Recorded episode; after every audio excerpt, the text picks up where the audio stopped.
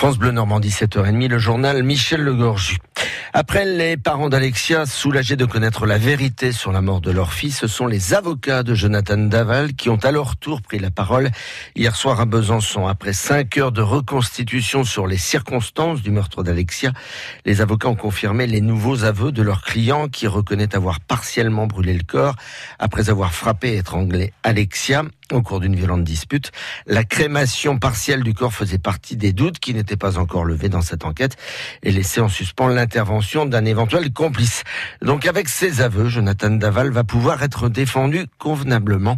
C'est ce qu'estime maître Randall Schwerdorfer, l'un des trois avocats.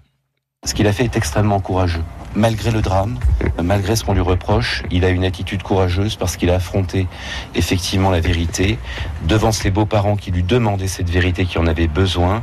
Il y avait une émotion énorme à ce moment-là. On l'a senti et euh, les parents d'Alexia ont remercié chaudement Jonathan pour ce qu'il a fait. Ils ont eu ces mots.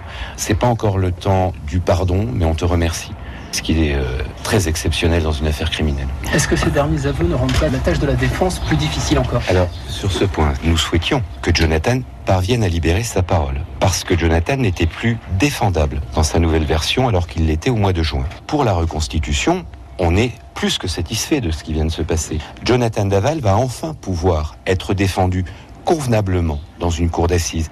Alors que si on avait maintenu ce mensonge, on allait enquister le procès dans un faux procès qui était celui de la crémation. Des propos recueillis par Dimitri Imbert. Deuxième jour du procès de deux frères aux assises du Calvados, jugés l'un pour le meurtre d'un maraîcher de Luxe-sur-Mer, l'autre pour dissimulation de preuves. Le gouvernement présente ce midi une vaste réforme de l'assurance chômage. Après l'échec des négociations entre patronat et syndicats cet hiver, l'État, pour la première fois depuis 1982, redéfinit seul les règles qui régissent l'indemnisation des demandeurs d'emploi. Elles sont plus de 3 millions en France. L'UNEDIC plombée par 35 milliards d'euros de dette. Les grandes lignes sont connues. Les conditions d'accès, notamment, vont être durcies. Il faudra travailler six mois en deux ans au lieu de quatre en 28 mois pour euh, toucher des indemnités. C'est une journée de grève à Radio France et donc les programmes sont très dégradés. L'appel lancé par l'intersyndicale de Radio France pour protester contre un nouveau plan d'économie qui prévoit environ 300 suppressions de postes. Les salariés protestent contre le plan de 60 millions d'euros d'ici 2022, 60 millions d'euros d'économie annoncé début juin par la présidente du groupe, Sybille Veil, suivant les recommandations de la Cour des comptes. Nous sommes le 18 juin, c'est aujourd'hui le 79e anniversaire de l'appel du général de Gaulle. L'appel a résisté, lancé depuis Londres en 1940. Emmanuel Macron présidera une cérémonie en fin de matinée au Mont Valérien, cérémonie également à 18h à Caen, mais aussi à Bayeux la ville de Bayeux qui a voulu placer cette année du 75e anniversaire du jour J sous le signe du général de Gaulle, avec lequel un lien particulier s'est tissé au fil des ans. Loïc Jamin, maire adjoint en charge du tourisme à Bayeux.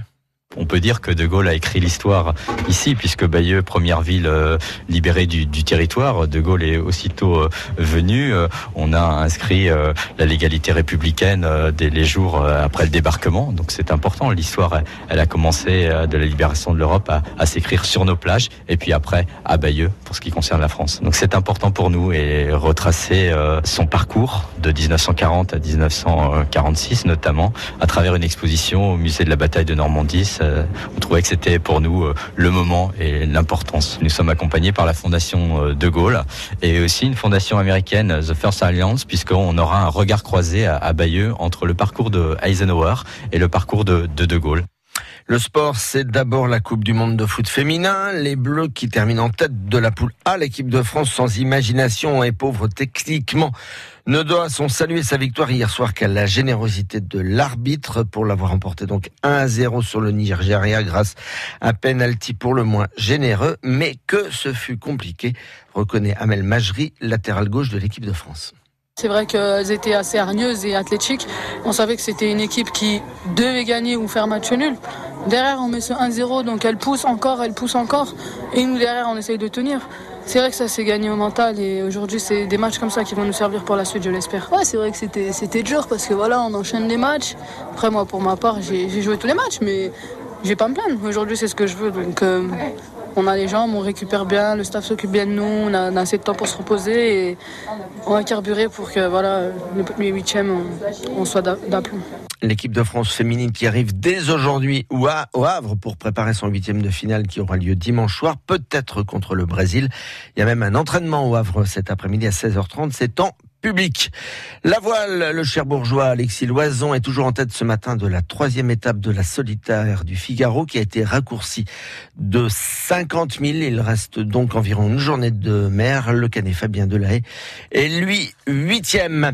Et puis le quintet à Dieppe, les pronostics d'Hervé Fortin, 7, 3, 2, 8, 14, 4 et 6.